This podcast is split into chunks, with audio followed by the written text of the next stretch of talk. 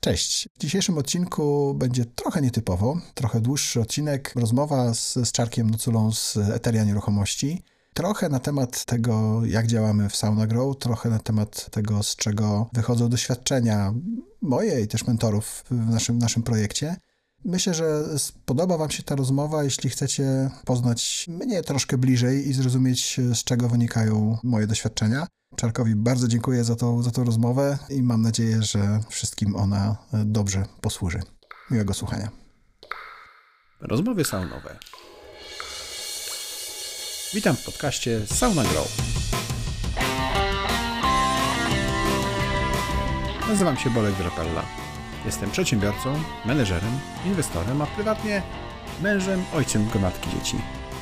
W życiu zawodowym pomagam firmom rosnąć mądrze, rozwijać się międzynarodowo i korzystać z dobrodziejstw technologii przy jednoczesnym zachowaniu ludzkiej twarzy w biznesie. Za dużo czasu poświęcamy pracy i sprawom zawodowym, aby nie przynosiło nam to frajdy w życiu codziennym. Podcast Sauna Grow jest o tym, jak łączyć przyjemne z pożytecznym, jak dzielić się z innymi wiedzą i jak umieć odpocząć od tego wszystkiego. Zapraszam do sauny. Porozmawiajmy o biznesie i nie tylko.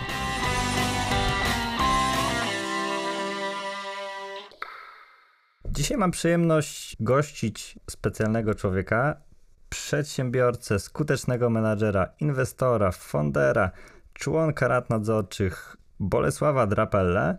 Pracował m.in. w takich firmach jak Recamp, Gratka, Morizon, którego rozwinął od 3 do 150 osób, ALHEB, gdzie rozwinął firmę od 50 do 600 osób, czyli pełnił jakby funkcję prezesa i podczas których te, te firmy po prostu eksplodowały.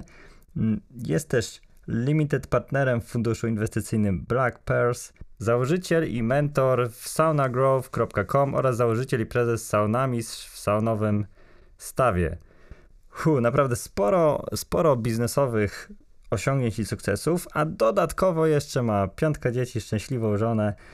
Y, no i co? No i jakby miałem przyjemność z nim porozmawiać i podzielić się z wami też tym.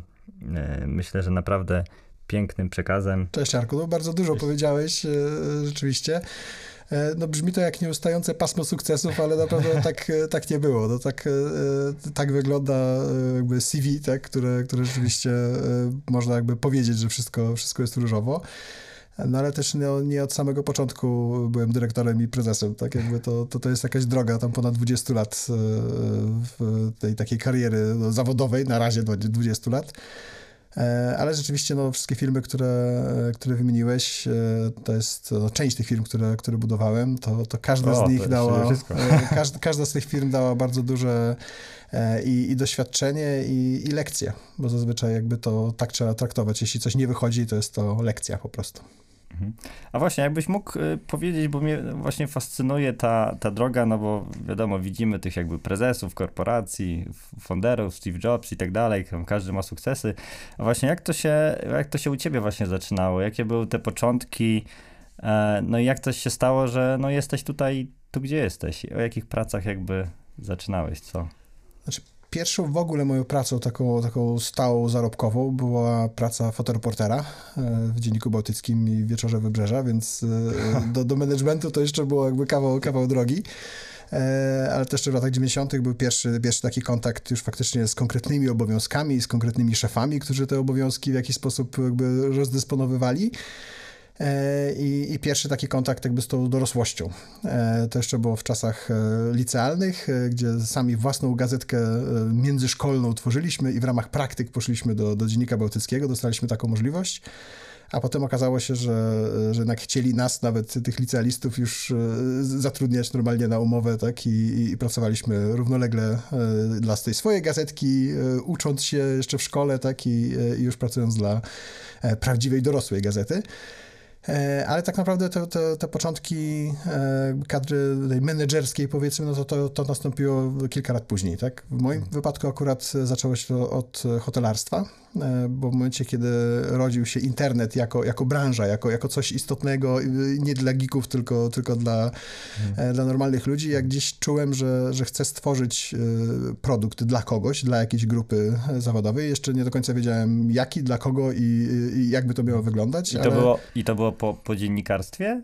E, znaczy po tym krótkim, bo to było w trakcie jeszcze szkoły, więc jakby to mhm. ja nawet idąc na studia, jeszcze okay. nie, moja branża nie istniała, więc ciężko było jakby mówić jakby... Tworzyłeś branżę. Może nie tworzyłem, ale jakby goniłem tak, czy, e, czy byłem na jej początku, jeśli chodzi o, o ten cały segment internetowy.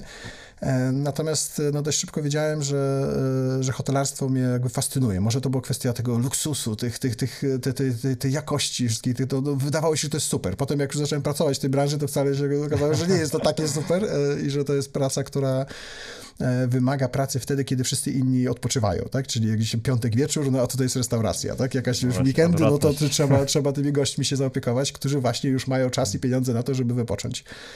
E, no ale wiedząc, że, że chcę połączyć internet i hotelarstwo i stworzyć jakiś produkt e, właśnie dla tego hotelarstwa w internecie, wiedziałem, że najpierw muszę stać się hotelarzem, żeby zrozumieć, jaki, jakie są potrzeby, jakby co, co, co trzeba zrobić.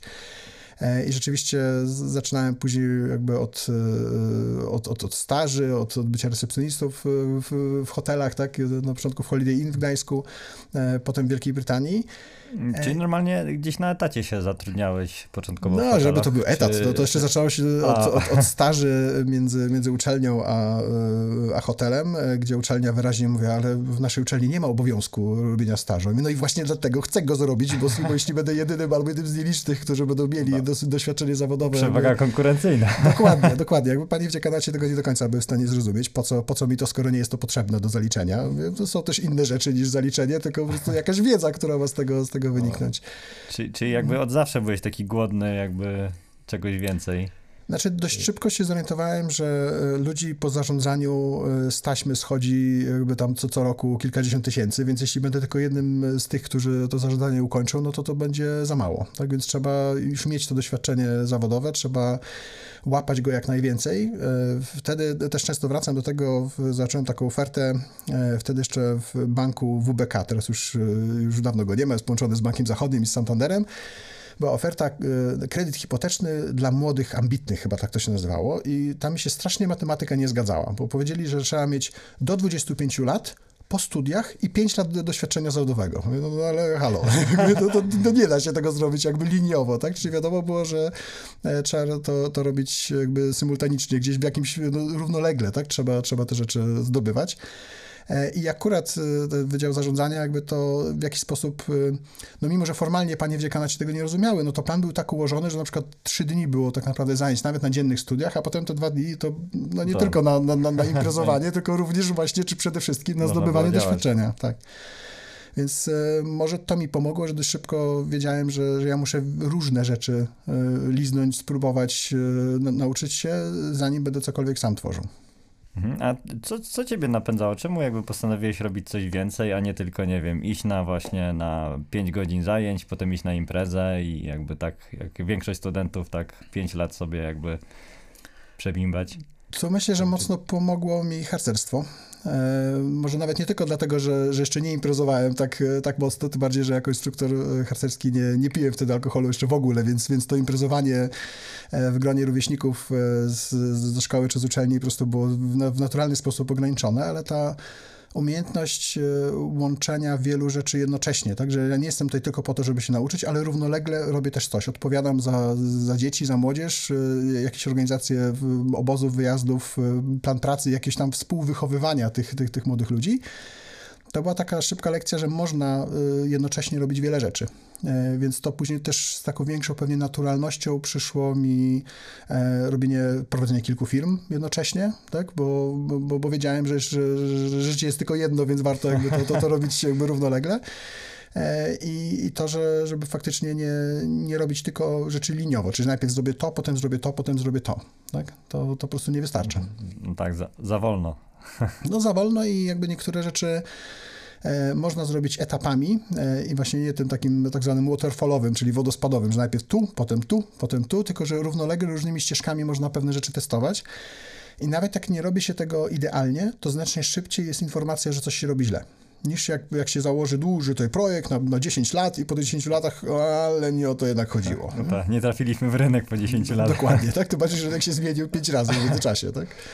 A czy jak zaczynałeś czy swoją już karierę jakby w swoich y, biznesach, to miałeś na początku jakąś taką, nie wiem, wizję gdzieś, nie, bo mówi się dużo o wizji, nie? Jakby, mhm. że trzeba mieć jakieś wizję na siebie, czy na, na swój jakby sukces zawodowy, to, to jakby miałeś coś takiego jakby gdzieś przy początku, czy to ci się jakby klarowało w trakcie? Jak to, jak to? W różnych etapach tak. No, wspominałem o tym e, pójściu do hotelarstwa z, z, taką świadomością, że chcę zrobić produkt internetowy dla hotelarzy, tak, no to, no to ja e, muszę poznać tą branżę, więc to było w jakiś sposób wejście do tej branży e, nie tylko z jakimś tam zachwytem nad, nad tym kapiącym złotem, tak, jakby hotelarstwem, tylko, e, tylko wiedziałem, że, że nie do końca ja będę chciał do, jakby wiązać jakby swoją karierę z hotelarstwem, ale muszę zrozumieć zarządzanie hotelami, zanim jakby zrobię coś, coś dla nich, więc to, to można powiedzieć, że był jakiś taki element mm. E, zaplanowanego jakby związku przyczynowo-skutkowego. Mhm. Czyli zrozumieć klienta, żeby stworzyć dla niego... E, tak, żeby stworzyć dla niego coś, co on faktycznie potrzebuje, a nie tylko coś, co mi się wydaje, że on potrzebuje. Potem w każdej jakby z firm, w, które, w których jestem czy byłem zaangażowany, no to ta wizja i misja, szczególnie później, jak już rozumiałem, jak bardzo one pomagają. Także nie można osiągnąć czegokolwiek, jak nie wie się, co chce się osiągnąć. No to jest, wydaje się proste, ale dla mnie to nie było oczywiste. Tak? No nie, nie, nie możesz jakby powiedzieć, że, że osiągnąłeś sukces, jak sobie go nie zdefiniujesz wcześniej, jak nie, nie ustawisz sobie jakiegoś parametru e, i właśnie tych mierzalnych parametrów i jakiejś takiej wizji i misji, dlaczego to robisz, bo mhm. jeśli nie masz tego ustalonego, to potem wiele rzeczy wykonujesz w biznesie, które cię do tego nie doprowadzą. No bo jak mają cię doprowadzić, jak ty nie wiesz, dokąd mają cię doprowadzić. Tak? Więc jakby w, każdym, w każdej firmie, jakby szczególnie te, te ostatnie kilka firm, no to już było mocno ustrukturyzowane, jest wizja, misja, strategia, cele i jakby działania operacyjne, które mają służyć realizacji celów, cele mają służyć realizacji strategii, strategia jest napisana po to, żeby wizję i misję jakby zrealizować. Natomiast e, co do własnego rozwoju zawodowego, no to bardzo często też tak mm, jakby z perspektywy czasu zauważyłem, że e, zmieniałem e, firmy, w które byłem zaangażowany w momencie, kiedy przestawałem się uczyć. Jeśli czułem, że, mhm. że to już jest taki moment, kiedy to firma powinna mi płacić za to, co umiem, a nie ja jej za to, czego się uczę, to wtedy już gdzieś tam w naturalny sposób szukałem czegoś, czegoś nowego. E, czyli to chyba był to taki mój osobisty głód tego, że ja chcę wiedzieć coraz więcej. Ja, jeśli ja przestaję się rozwijać w danej firmie, no to, to mam wrażenie, że, że tutaj marnuję czas. Tak? E, I, I, to może być też traktowane w, w, przez, przez niektórych na przykład pracodawców jako coś negatywnego. Jak to przez 20 lat on zrobi 14 firm? No to przecież to skakał z kwiatka na kwiatek. No właśnie, nie? też tak można na CV pomyśleć. Dokładnie, tak. Ale, tak zwany spadochroniarz. Tak? E, tak, tylko że z drugiej strony to jest tak, że szczególnie generaliści, czyli właśnie osoby, które się dość dobrze odnajdują w, w roli członków zarządów, prezesów, oni muszą wiedzieć dużo, e, w sensie o, o wielu obszarach, nawet jeśli to nie jest jakby top specjalista z tego konkretnego obszaru. Ja muszę wiedzieć sporo o HR-ach, o zarządzaniu, o finansach, o marketingu, tak, o sprzedaży, o ale nie mogę wszystkiego wiedzieć o wszystkim. Tak? Więc to, to jest właśnie taki generalista, który wie e, stosunkowo niewiele, ale o wszystkim. Tak? Co oznacza, że żeby wiedzieć o wszystkim, no to trzeba pracować w każdej z tych, z tych ról przez, przez jakiś czas po to, żeby w kolejnej firmie zatrudniać właściwych ludzi na, w odpowiednim momencie, a dopóki firmy na to jeszcze nie stać, albo nie jest moment na to, żeby mieć osobnego dyrektora finansowego, osobnego dyrektora marketingu, osobnego dyrektora sprzedaży, to trzeba robić to samemu. Tak? A właśnie, tu, i tu też mam pytanie, jak y, piąłeś się po szczeblach kariery, no bo ja tak sobie myślę, zakładam, chociaż nigdy jakby y, na, na etacie y, nie, nie pracowałem, że żeby jakby zostać e, no, prezesem w jakiejś firmie mianowanym przez, bo zakładam, że to fonderzy jakby wybierają, czy, czy, czy czy członkowie. Różnie od firm, tak. Tak, no, tak. Mhm. Y, to, no to też trzeba jakąś jakby ścieżkę właśnie przejść w danej firmie. Właśnie to, to jak to u Ciebie wyglądało? Kiedy miałeś jakby te pierwsze stanowisko wyższego szczebla? Mhm. E, pierwsze stanowisko faktycznie prezesa zarządu było w Morizonie e, mhm. i to było dość e, naturalne przejęcie mnie z Gratki. Teraz Gratka i Morizon to jest w ogóle jedna firma, połączyły się po, po wielu latach, ale by, były to firmy konkurencyjne. E, ja byłem na początku menedżerem, kierownikiem, potem dyrektorem w, w Gradce. E, to była no, część dużej grupy wydawniczej, więc tam no, do prezesem to nie za bardzo można było jak zostać, bo to był właściciel niemiecki i jakby to nie, nie, nie, było, nie było to możliwe. A, okay. Więc ten dyrektor to było jakby najwyższe, co można było, że tak powiem, osiągnąć mhm. w, akurat w Gradce konkretnie. E, natomiast przez to, że, że gratka była wtedy większa od Morizona i to istotnie większa od Morizona, no to założyciele Morizona stwierdzili, o, to jest taki bolek, coś, tam, coś tam ogarnia i to w dużym, dużym graczu naszym konkurencyjnym, no nie znamy tego bolka, ale znamy gratkę, tak, więc może warto z nim pogadać. A czyli ciebie jakby w, w, zlokalizowali? Tak, mnie, z, ściągnięto mnie na podstawie jakby firmy, w której pracowałem, czyli w Gradce. Ściągnięto mnie do Morizona yy, i, zaproponowano prowadzenie jakby tej spółki. Tym bardziej, że wtedy Morizon był bardzo małą spółką. Był e, zadłużoną, trzyosobową spółką, która już miała jakiś produkt zbudowany, ale nie do końca trafiony, jeśli chodzi o, o rynek i trzeba było jakby coś z tym zrobić więcej. Więc yy, mimo, że to się nazywało formalnie, no faktycznie prezes zarządu, ale trzyosobowej spółki. Dopiero potem wyszliśmy na giełdę, tak, i, i potem ona urosła jakby do, do, do, do sporych rozmiarów a, a też przez akwizycję. W którym roku to było? To był 2010 rok, czyli 12 a, lat okay. temu. Mhm. Tak, i, i wtedy faktycznie Morizon był chyba 26 portalem, jeśli chodzi o, o, o wielkość jakby na, na, na, rynku. Czyli nic nie znaczył właściwie. Praktycznie nic nie znaczył, ale, ale już było sporo zainwestowanej kasy, już był jakiś model, już był produkt, tak, on, on działa, ale na przykład jeśli było coś nie tak ze stroną, a jedyny programista wyjechał sobie gdzieś na, na, na ryby, tak, no to na przykład strona przez dwa dni nie, nie funkcjonowała, tak, gdzie, gdzie już wystarczyło, nie wiem, pół roku czy rok później, gdzie już każde 15 minut to było ileś tam set, może nie set, ale jeszcze 10 tysięcy już utraconych jakby w korzyści, więc to już wtedy była potężna, potężna różnica. No ale na początku to była mała, mała firma, więc zaczyna, zaczęło się faktycznie, jakby to pierwsze takie stanowisko prezesa było, jakby, no, brzmiało dumnie, tak, no bo to był jednak prezes, tak, aczkolwiek nawet, nawet nie prezes zarządu, tak, bo tam nie było zarządu no innego tak. niż ten prezes, tylko, tylko to był prezes trzyosobowej spółki, tak. E, ale, ale to od tego się faktycznie jakby zaczęło i potem jakby bardzo szybko to już rosło, tylko też, żeby jakby no... E, A czemu, czemu tego... do, tych, do mhm. tych ludzi jakby dołączyłeś, do trzyosobowej zadłużonej spółki? Dlatego, że, że bardzo mi się spodobał model biznesowy, który, który wcześniej Morizon miał. On był bardzo podobny do Google'a e, i do, do, do Google Ads i do, do takiej metody, gdzie, gdzie ogłoszeniodawcy płacili za konkretne wyniki, tak, czyli za, za, za obejrzone oferty I, I, w zależności od tego, jak dobre były te oferty, to mniej płacili, więc była jakaś taka motywacja, żeby, żeby oferty były lepiej uzupełniane, żeby miały zdjęcia, żeby miały lokalizację, żeby były ofertami na wyłączność. Było wiele elementów, które, które były hmm. promowane przez, przez ten mechanizm, czego, czego brakowało w gradce.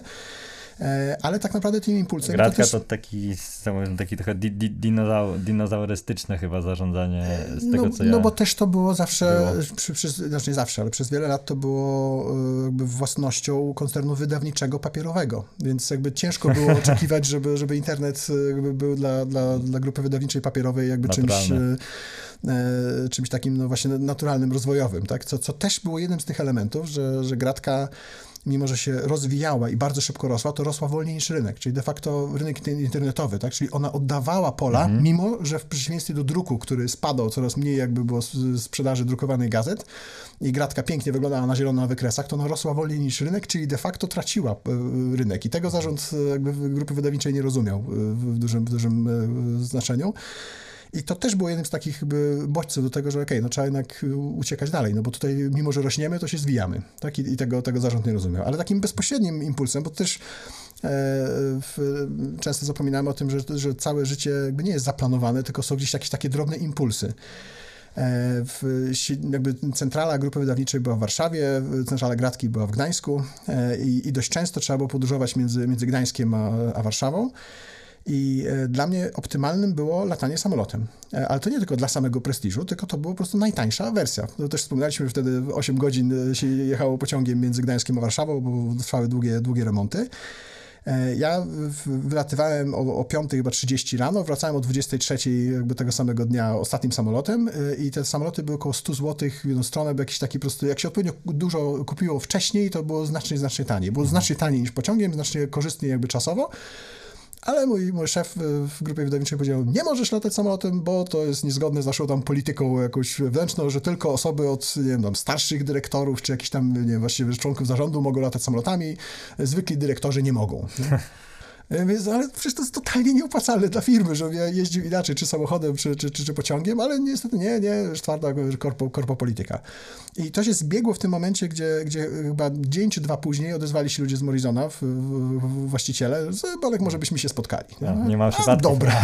To już, już, już był taki, tak, taki gdzieś e, element jakby no, frustracji, taki, taki impuls, moment, tak? Kiedy, kiedy było coś nie tak. Prawdopodobnie gdyby się odezwali tydzień wcześniej, to bym w ogóle nie podjął rozmowy.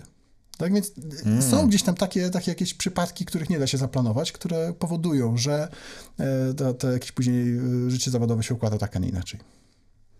A co dostrzegali w tobie współpracownicy, że no, chcieli z tobą pracować, dawali tobie coraz więcej odpowiedzialności, większe projekty i co, to, co właśnie inni ludzie w tobie dostrzegali? Jak ci się wydaje, że. Chcieli z tobą działać? Znaczy, to, to, to, oczywiście inaczej pewnie na to patrzą współpracownicy tacy jakby codzienni, tak, czy, którymi ja zarządzam, a inaczej jakby moi szefowie, czyli gdzieś tam właśnie wspólnicy ówcześni. E, myślę, no, że pracownicy to nie mają jakby wyjścia. No, mają, jak najbardziej, no, mają. No, mogą tak. nie pracować, mogą, mogą zmienić pracę. Oczywiście, że mają. Nawet no mają, tak, tak, mają tak, więcej wyjścia, czasami co znaczy prostsze te wyjścia niż dla, dla wspólników, bo zwolnić, zwolnić prezesa jest jednak to, to, to większe, większe są konsekwencje niż samemu odejść z pracy. E, natomiast tak. no myślę, że, że jakiś ten track record, czyli to, co się udało już wcześniej zrobić, na to, na to patrzą jakby wspólnicy, zatrudniając tak, kogoś, kto, kto ma mieć kluczową rolę w danej organizacji pewnie jakaś taka determinacja, y, żeby zrobić pewne rzeczy szybciej. E, to pewnie jeszcze przejdziemy do tematu salonowego stawu, ale jak tak. zakładaliśmy salonowy staw, to, to, to część wspólników mówiła, że no 2-3 lata to może coś powstanie. Tak? Jutro mija rok od y, założenia spółki, a my już mamy działający ośrodek, e, gdzie y, normalnie tego nie powinno dać się zrobić w takim czasie. Tak? Patrząc na, na, na urzędy, ich opieszałość, procesy inwestycyjne, wszystko to trwa ale jak, jak się odpowiednio człowiek do tego nastawi pozytywnie i z taką determinacją, że to ma być po prostu zrobione szybciej, bo to musi działać szybciej, no to e, to, to się, się udaje, więc to jest, to jest pewnie taka, taka determinacja i myślę, że taki optymizm. Ja, ja z założenia jestem czasami może nadoptymistycznie jakby podchodzę do, do, do, wielu spraw, ale, ale tak jest po prostu lepiej. Jeśli jest dobra energia jakby w pracy i, jakby w, w, i do wyzwań podchodzimy właśnie jako wyzwania, nie jako problemy, to na dłużej starcza tej energii, żeby zrobić coś dobrego. Super, tak. Po, po, potwierdzam to, jak rozmawiam z Bolkiem, jak go poznałem, to energię ma po prostu e, fantastyczną. Mm, a jeszcze jak pracowałeś w, mm, w tych portalach nieruchomościowych, bo to jakby najbliższe naszemu sercu, e, to, to, to jakie miałeś jakby obserwacje, no troszkę, no bo my działamy jakby bezpośrednio w rynku z, z klientami, którzy jakby te transakcje jakby dokup, dokonują, kupują, sprzedają, Wy macie, jak, wy mieliście jako portal no troszkę inną perspektywę, ale właśnie jestem e, ciekaw, jakie było twoje właśnie postrzeganie rynku, jaką miałeś styczność jakby z biurami, z pośrednikami, czy być może z jakimiś klientami, jak to właśnie... E, bardzo dużą styczność, szczególnie właśnie w, w, w Gradce na początku mniejszą, w Morizonie od samego początku stawialiśmy na, na, na bardzo bliski kontakt z branżą i wtedy zaczęliśmy jakby w, i Akademię Morizona tworzyć, Rekam też powstał jakby w, w tych okolicach czasowych i z no tego właśnie... powodu też do tego projektu jakby dołączyłem z wielką chęcią. To właśnie o Recampie też potem, potem jeszcze porozmawiamy, przejdziemy, bo to też ciekawe. Tak, ale właśnie ta, ta bliskość, e, jakby w każdej branży, bliskość e, relacji z klientami e, tej firmy jest kluczowa. I tego znowu, w Gradce tego nie było czuć tak, tak mocno, w Morizonie jakby od, od samego początku na to stawialiśmy, więc no ja z, nie wiem, z 3,5 tysiąca znajomych na Facebooku, z tysiąc przynajmniej to są osoby z branży nieruchomości, tak, które znam osobiście, tak w różny sposób udało się jakby te, te relacje nawiązać, bo jak ja mam tworzyć produkt dla kogoś, kogo nie rozumiem, kogo nie znam? Znowu wracamy trochę do tego hotelarstwa, także stałem się stałym hotelarzem, no to nie stałem się pośrednikiem, tak, ale mhm. wiedziałem, że ja muszę dobrze rozumieć, tak, jakby to, to, tą branżę, żeby, żeby tworzyć dla niej coś, coś dobrego. Czyli I... z klientami w sensie poznawałeś właśnie właścicieli biur, czy pośredników, czy... Tak, czy, czy... tak szkoliliśmy okay. też ich, realizowaliśmy chociażby projekt unijny z taki no ponad milion złotych na, na, na szkolenia, stąd też Akademie Morizona powstały, pierwotnie. One były finansowane z Unii Europejskiej, z Funduszy Unii Europejskiej, więc jakby to, to pomagało budować te relacje ale one nie zawsze były proste, bo czasami jakby trafialiśmy na takie, takie jakby działania pośredników, które no nie, nie były e, jakby zgodne z tym, jak my chcieliśmy e, budować branżę, tak, no, chociażby kwestie podejścia do wyłączności, gdzie pośrednicy starej daty mówili, ten pośrednik, y, znaczy ten, ten, ten klient, który chce tą nieruchomość kupić, on tylko u mnie ją może kupić, bo ja ją mam na wyłączność, więc jak ja jedę teraz na 10 dni na urlop, to on poczeka. Tak? On poczeka, ten klient poczeka. No jak poczeka? Ktoś, ktoś musi to, no, no, przecież to działacie klient. dla klienta sprzedającego, to musicie cały czas być dostępni, a, a to był moment, kiedy Morizon wprowadzał e, dodatkową punktację za szybkość reakcji na, na zapytanie. Tak? I, I wielu pośredników mówiło, ale jakim prawem w ogóle, przecież wy tylko macie być tablicą ogłoszeniową, was nie powinno interesować, czy my w ogóle odpiszemy na to, na, na to zapytanie, czy nie. No właśnie nas to interesuje, bo my jednak Mimo, że wy nam płacicie, to my łączymy dwie strony i ten klient y, szukający nieruchomości musi być zadowolony, więc jeśli y, ty, drogi pośredniku, czujesz, że 10 dni nieodpowiedzenia na zapytanie jest ok, no to super, ale ty będziesz u nas na dziesiątej stronie jakby wyników, a nie na pierwszej, drugiej, gdzie tak naprawdę dzieje się cała, cała magia. Tak? Da, dbacie o wspólny biznes, tak? No tak, bo... no bo jeśli nie będziemy mieli tych szukających użytkowników, no to, to, to też jakby nie, no to jest jajko i kura, tak, no to każdy marketplace musi mieć dwie strony, tak, więc, więc tutaj nie zawsze te relacje były, były dobre.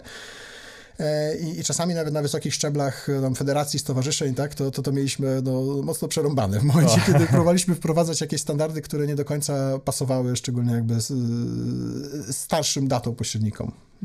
Właśnie, też jeszcze na temat zmian chciałbym po, poruszyć, bo to też jest jakby, no przez, przynajmniej większość, większość ludzi, no zmiana kojarzy się z jakby, no z bólem, zapierają się zmian, nie chcą zmiany, E, no tak zauważyłem też po naszych współpracownikach, no zmiany bywają bardzo dużym tematem do dyskusji, też w zależności... Zawsze. Tak, i prywatnie, i biznesowo. Jak właśnie ty, ty sobie e, e, radziłeś z, z tymi zmianami, któreś miałeś no, w swojej karierze zawodowej, nie wiem jak prywatnej, ale mhm. zawodowej na pewno miałeś całkiem sporo. Znaczy, y, krótka dygresja na się prywatnych. Ta piątka dzieci jest z jedną żoną, więc tutaj jakby no. nie ma, choć każdy zespół można skalować, że tak powiem, ale bez przesady, tak jakby nie, nie wszystko. E, jeśli chodzi o zmiany e, w, w biznesie, w firmie, tutaj bardzo pomaga transparentność w biznesie. Jeśli jesteś otwarty wobec swoich współpracowników, pracowników, mówisz im znacznie więcej niż zwyczajowo się mówi, to wtedy te osoby rozumieją zmiany lepiej. Rozumieją, z czego wynika dana zmiana, dlaczego trzeba było to wprowadzić, czy, czy, czy dlaczego to trzeba zmienić. Mhm. I to bardzo pomaga, bo jeśli ludzie tego nie rozumieją, to wtedy ta, ta awersja, czy jakby ta niechęć do zmian jest znacznie większa. Tak jest to poczucie, tak, ale po co? Przecież wszystko było dobrze, tak? Za komuny było lepiej, tak? po, po, co, po co to zmieniać, tak? A w momencie, kiedy ludzie mają dostęp do, do, do większej jakby liczby informacji, wtedy łatwiej jest im zrozumieć kontekst tych zmian. E, dla przykładu w Morizonie, jak wchodziliśmy na giełdę, e, trzeba było podać e, listę pracowników z uprawnieniami do informacji poufnych. To giełdowy ważny temat, jakiś inside trading, jak się trzeba było wpisać konkretnej osoby, tam się do, na, na kilka lat do więzienia idzie, jakby ktoś handlował akcjami, wiedząc pewne rzeczy, dopóki rynek ich nie wie, więc to bardzo ważna lista.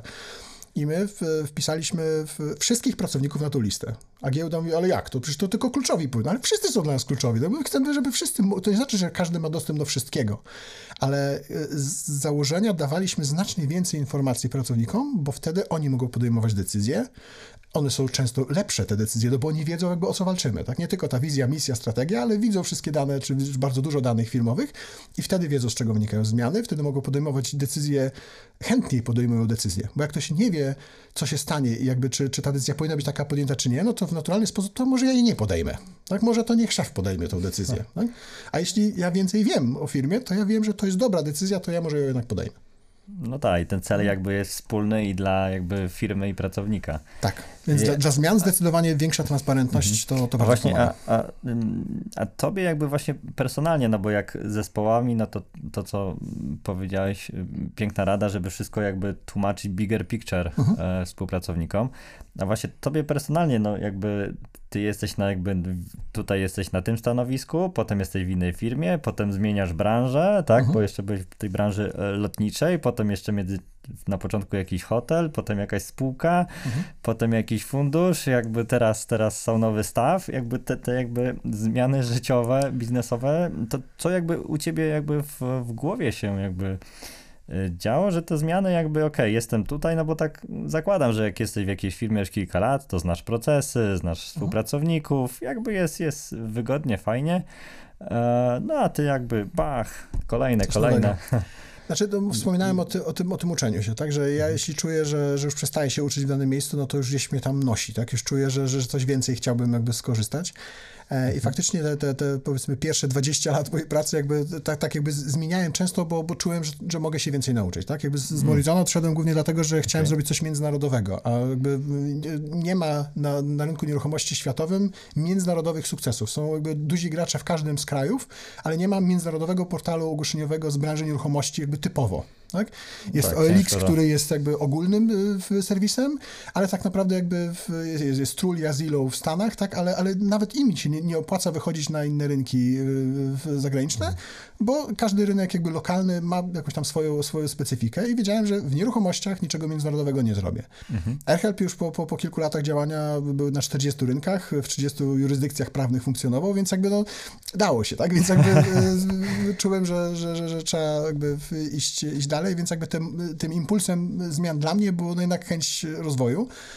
A w pewnym momencie już tych e, różnych projektów i błędów też na tyle dużo popełniłem, że tak powstała Sauna Grow, że stwierdziłem, ok, to jest moment, kiedy trzeba już pracować trochę mniej, a bardziej wykorzystać jakby te doświadczenia zdobyte w wielu firmach i błędy, które ja popełniłem, chciałem, żeby nasi klienci w Sauna Grow popełniali tylko swoje błędy, a nie nasze. Tak, żeby się na naszych nauczyli, tak, i jakby to jest ta wartość, którą, którą szczególnie tym rosnącym firmom dostarczamy. E, ale no to był taki moment, kiedy, kiedy faktycznie już można było pracować trochę mniej, trochę mądrzej i pomagać wielu firmom jednocześnie. E, Bolesław też mówiłeś, że masz na swoim e, social media około tysiąca znajomych, załóżmy z branży nieruchomości i też pytanie właśnie odnośnie budowania tych znajomości. Jak doszedłeś do tego, że jakby, no bo tak zakładam, skoro manewrowałeś między różnymi branżami, no to musiałeś poznawać od groma ludzi, no siłą rzeczy, tak? No bo tak. się w każdej firmie musisz poznać nie dość, że współpracowników, partnerów, zarząd i tak dalej. To jak właśnie y, sobie układałeś te budowanie tych znajomości? Jak to wyglądało? Jak tego podchodziłeś? Starałem się podchodzić do tego z perspektywy z jednej strony relacji po prostu z innym człowiekiem, że jeśli jakby się bliżej poznamy, to jest szansa, że się polubimy. Jak się polubimy, to, to jeszcze bliżej się poznamy, tak? I, i, i łatwiej będzie o, o, przekazywanie informacji takich również istotnych biznesowo. Nie chodzi o to, żeby traktować to instrumentalnie, ale, ale jeśli się e, z drugą osobą bliżej znasz, to szczerzej, szybciej ci jakby powie, co tak naprawdę jej leży na sercu. To, to hmm. tylko jakby budowałeś głębiej relacje z tymi, których jakby szczerze polubiłeś, czy też czasami ci się jakby, no okej, okay, to mhm. z tym jakby mam e, zbieżne interesy, on może mi jakby w przyszłości pomóc, no to ja pójdę z nim na kolację mimo to, to, czy, czy jakie znaczy, może jakby... nie, nie, nie było to aż tak e, jakby instrumentalnie, tak? Czy że okej, okay, tu mi się opłaca, no to będę jakby bardziej, tak? Znaczy mhm. ja na pewno też może przez to, że, że staram się być człowiekiem pozytywnym, no to staram się jakby eliminować negatywną energię swojego życia, więc jeśli widzę, że z, z kimś jest zupełnie nie po drodze, e, czy to na, na, na, na etapie wartości, czy na etapie nawet jakby no, sposobu bycia, no to, to, to w naturalny sposób no, nie mam frajdy z utrzymywania czy z rozwijania takich relacji.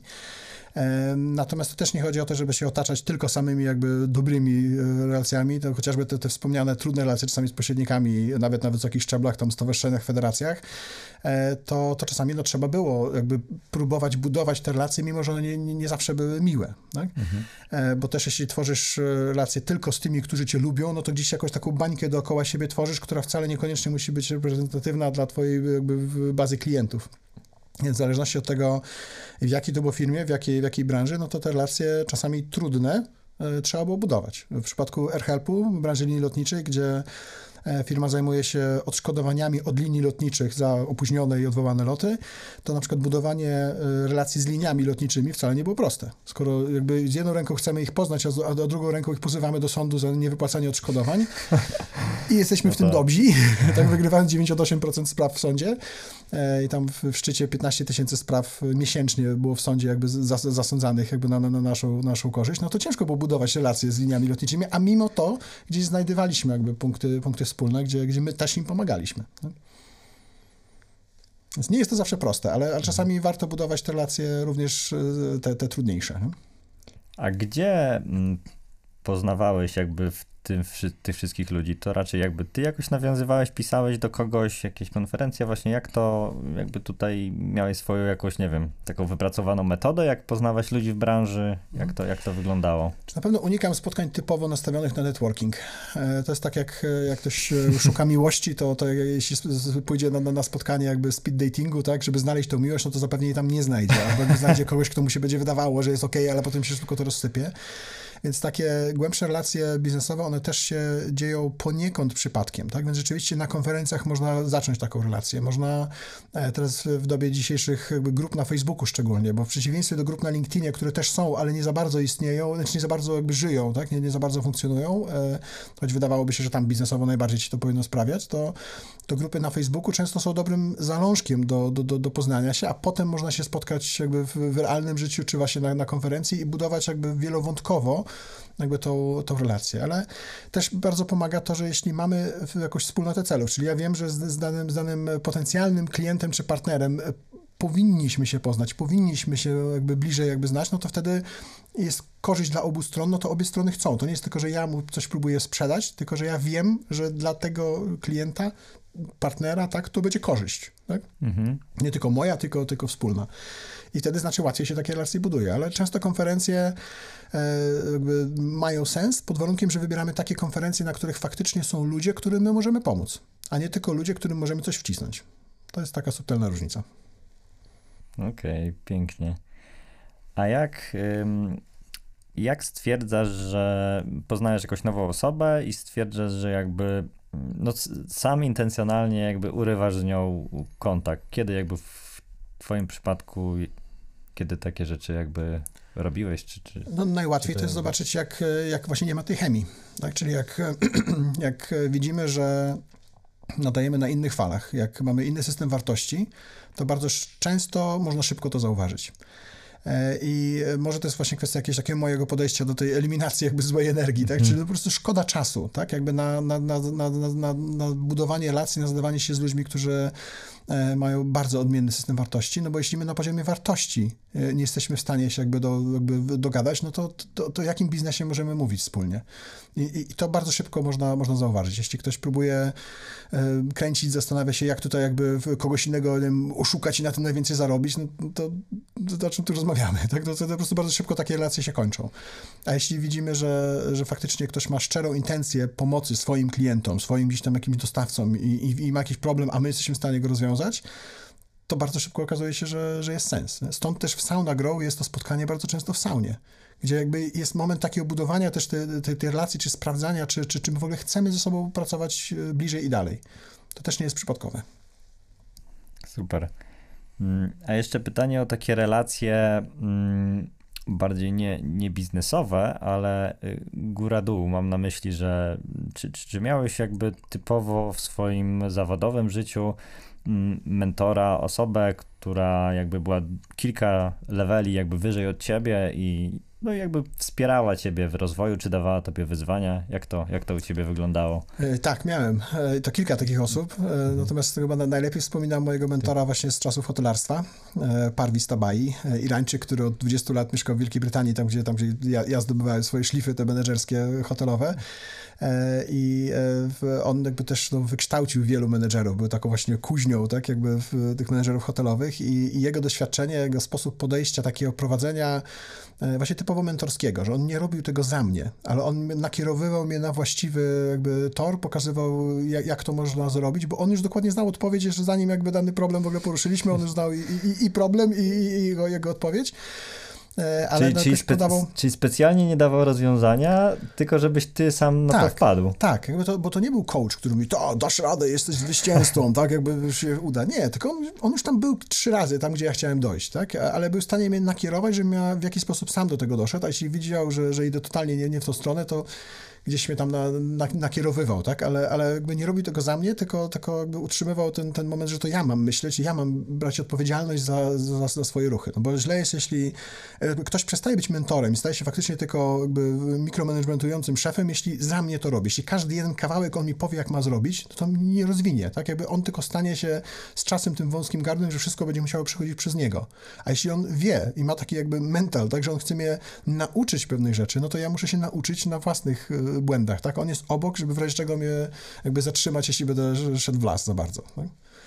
I, jakby taki, taki mentoring jest znacznie jakby bliższy mojemu sercu niż, niż coaching, gdzie coach zazwyczaj jest dobrym psychologiem, e, który e, jakby wysłucha cię, niekoniecznie, albo nawet lepiej, żeby się nie znał na twojej branży, ale on spowoduje, że ty sobie zadasz pytanie, na które ty sobie później musisz odpowiedzieć. Tak? On ci zada tysiąc pytań y, i, i, ty gdzieś tam z głębi y, siebie wyciągniesz tę informację. A mentor to jest ktoś, kto był trzy razy tam, gdzie ty chcesz dojść i to nie dawno temu, tak? tylko, tylko jest w miarę jakby no, ma żywy kontakt z, z tymi problemami, z tą branżą, z klientami i on y, podpowie ci, jak zrobić to samemu i jednocześnie nie ściągając z ciebie całkowicie odpowiedzialności za, za to, co, co ty masz jako, jako menedżer, masz podjąć pewne decyzje.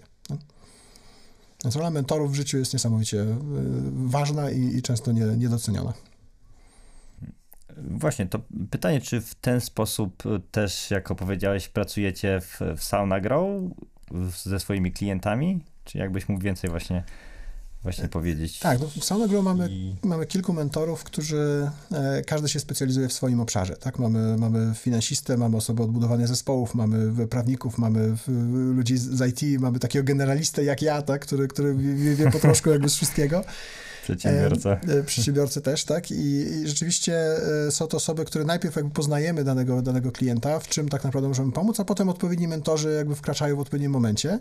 Natomiast też niezależnie od tego, co robimy jako Grow, to zachęcamy ludzi do szukania jakby swoich takich, może nie tyle, że mentorów, ale innej osoby w organizacji, innej, tak? Czyli organizacji, która jest o kawałek, powiedzmy 3-5 lat dalej niż ja, tak? I może być tam ktoś, kto na przykład też się zajmuje marketingiem tak jak ja, albo też się zajmuje sprzedażą tak jak ja i ta osoba, kiedyś ktoś jej pomógł, to może ta osoba teraz mi pomoże.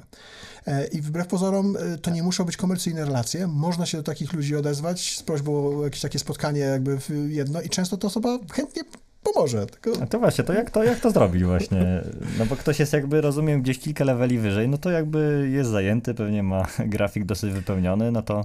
Ale dlaczego tak zakładasz? E, kiedyś tej osobie ktoś pomógł. Tak? To, to, jest, to jest szczególnie na, na, na Dolnej Krzemowej, czy w ogóle na, na zachodnim wybrzeżu Stanów Zjednoczonych zasada pay it forward. Tak? Ktoś kiedyś mi pomógł, to ja komuś też pomogę. Ja jestem tu, gdzie jestem, dlatego, że ktoś kiedyś mi pomógł. Tak? Więc jak ktoś się do mnie zwraca, to oczywiście nie będę w stanie jakby e, zapewnić tej osobie nie wiem, stałego wsparcia, regularnego, cotygodniowe spotkania, bo od tego już jest faktycznie komercyjny mentoring i, i czy consulting, wsparcie i tak dalej ale jedno czy dwa takie, takie spotkania często jestem w stanie zrobić. No nie dla 20 osób, ale dla, dla tej, która jakby uwierzy, że można mnie o to zapytać, tak, no to się może znajdzie takie, takie miejsce, jeśli ja, czy takie, takie miejsce w kalendarzu. Dlatego, że jeśli właśnie ja czuję, że komuś zależy, ja jestem w stanie tej osobie faktycznie pomóc, no to dlaczego tej, tej, tej pół godziny jakieś tam kawy, spotkania, jakby lunchu nie, nie, nie poświęcić? A ludzie często zakładają, że nie, na pewno on nie będzie miał czasu, na pewno mu się nie uda. No, w wielu wypadkach to się nie uda, ale co dziesiątym się uda, tak? Więc zdecydowanie warto. I cały taki proces y, jakby szukania y, takiej osoby, jak do tego zacząć, jak zwiększyć szanse na to, że to się uda, e, też opisaliśmy w jednym z naszych podcastów rozmowy saunowe, właśnie znajdź drugą osobę w organizacji i tam jest krok po kroku napisane, jak to zrobić, żeby zwiększyć szanse na, na sukces spotkania takiej osoby. Tak, polecamy niezwykle podcast Bolesława. Krótko, treściwie i konkretnie, naprawdę mega, mega, mega, mega wiedza dla menadżerów i przedsiębiorców. Mm. Okej, okay, no tak się dobrze rozmawia, że ciężko, ciężko to z, ciężko skończyć, ale powoli jakby zmierzając do, do puenty, jeszcze chciałem ciebie zapytać, czy jakby y, zawodowo po tylu lat doświadczenia i różnych sukcesach w różnych branżach, czy masz jeszcze jakby takie marzenie biznesowe, które chciałbyś jakby przed, y, przed pójściem w cudzysłowie dalej e, zrealizować? E, nie planuję tego z tak dużym jakby wyprzedzeniem, żeby, żeby faktycznie móc, e, e, móc jakby aż tak wielosiężne, nie wiem, 5-10-latki jakby tutaj planować. Mhm. No zawsze jakimś tam marzeniem ojca jest to, żeby wychować dzieci na dobrych ludzi i to jest takie, takie długoterminowe marzenie i w momencie, kiedy się dzieci pojawiły, to faktycznie nagle zacząłem myśleć nie kwartałami do przodu, tylko dekadami, tak, no bo jednak muszę w jakiś sposób ty, ty, ty, tym dzieciom pomóc jakby stać się, stać się dobrymi ludźmi. Natomiast czysto zawodowo, no to bardzo dobrze się teraz odnajduję w tym, co robimy jako Sonowy Staw. Mimo, że to jest bardzo mała spółka w porównaniu do tych, które, które prowadziłem, ale jest to tak naprawdę kwintesencja rzeczy, które, które się nauczyłem przez ostatnie tam 20 parę lat, e, zaaplikowana w tak małej organizacji, tak? Czyli są cele, misja, okiary, strategia, tak? Tam, tam, jest, tam, jest, tam jest jakby więcej niektórych rzeczy niż w ogóle ludzi dookoła w zespole, tak? Ale e, wiedza wspólnicza, jak ułożyć relacje właśnie między wspólnikami, żeby, żeby tego nie zepsuć. Kilka razy zrobiliśmy to źle, w, czy ja też zrobiłem to źle w jakichś, w jakichś relacjach wspólniczych wcześniej, więc teraz wiem, jak to ułożyć, żeby było dobrze, tak? Jak, jak stworzyć biznes, który będzie faktycznie realizował konkretną misję, tak? czyli w przypadku Stanowego Stawu jest to miejsce holistycznego wypoczynku, miejsce, które kocha ludzi, tak? ale żeby to mogło, tak, nawet jak to górnolotnie brzmi, żeby to mogło zadziałać, to musi być sprawnie działający biznes dla inwestorów, tak żeby to mogło później się skalować, żeby kolejne środki mogły powstawać jakby z tym duchem, to to musi działać po prostu biznesowo. Więc y, to jest takim, takim spełnieniem marzeń, że, że, że znowu wracam do, do małego biznesu, ale już tak fajnie ułożonego od samego początku, że, że ma szansę to, to naprawdę zadziałać bardzo dobrze nie tylko na, na skalę, bo nie zawsze zespół musi rosnąć w nieskończoność, żeby, żeby jakby sukces jakby tutaj można było pokazać.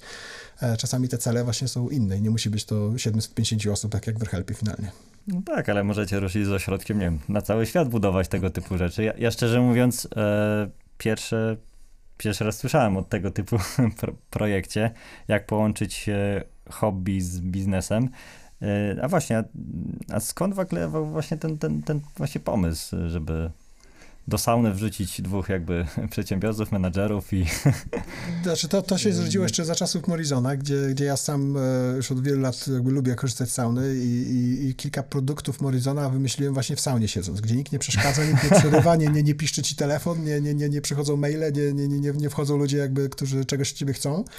E, tylko jest czas właśnie na, na wyciszenie i, i, jakby zrozumienie jakby samego siebie i inne spojrzenie na jakieś wyzwania. Taka troszkę medytacja dla ciebie to była? E, czy, czy, bardziej czy spokój. Spokój i zastanowienia się i był na to czas. E, kilka rzeczy później jakby Soundgrow się okazało, jak, jak faktycznie dwóch czy trzech, no bo czasami na przykład jest dwóch wspólników i rozmawiamy w, w takiej, takiej jakby sesji mentorskiej we, we trzech czy we troje, to, to kilka rzeczy wyszło dopiero później, bo, bo się zaczęła rozmowa. Tak? Na przykład to, że ludzie się otwierają w saunie znacznie więcej i znacznie szybciej dochodzimy do sedna problemu. Jeśli bym siedział z, z prezesem dużej firmy tutaj za jego biurkiem w, w sali konferencyjnej, to byśmy mogli 10 godzin rozmawiać, zanim byśmy doszli do problemu. A tutaj 15 minut, drugie 15 minut w saunie, tak? Jakby gdzieś jakieś tam przerwy oczywiście, ale ludzie często wychodzą po takich spotkaniach z takim stwierdzeniem, Bolek, ja nie wiedziałem, że ci tyle powiem.